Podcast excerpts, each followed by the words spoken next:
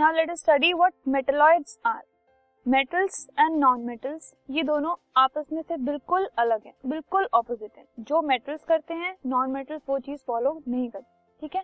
Similarly अगर हम metalloids की बात कर रहे हैं तो अगर कोई एक चीज़, कोई चीज़ फॉलो कर रहा है तो वो मेटल है। अगर वो फॉलो नहीं कर रहा तो वो नॉन मेटल है।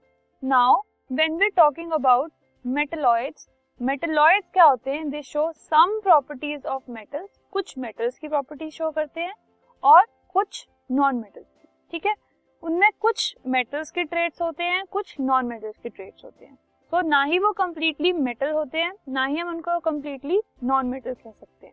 So those elements which show some properties of metals as well as non metals are metalloids या फिर हमने उनको एक और नेम दिया है सेमी कंडक्टर्स ओके अब जो मेटलॉइड्स होते हैं वो दिखते मेटल्स की तरह हैं। They look like metals but उनमें ब्रिटलनेस की प्रॉपर्टी होती है कि वो हैमर करने पे या बीट करने पे टूट जाते हैं, जो कि उनको नॉन मेटल्स की वजह से मिली है। Next they are neither conductors nor insulators मतलब ना ही वो कंडक्ट करते हैं हीट या इलेक्ट्रिसिटी को, या ना ही वो बैड कंडक्टर होते हैं। ठीक है? तो some examples are boron silicon and germanium ये कुछ एग्जांपल्स हैं मेटलॉइड्स के। We will now move on to our next portion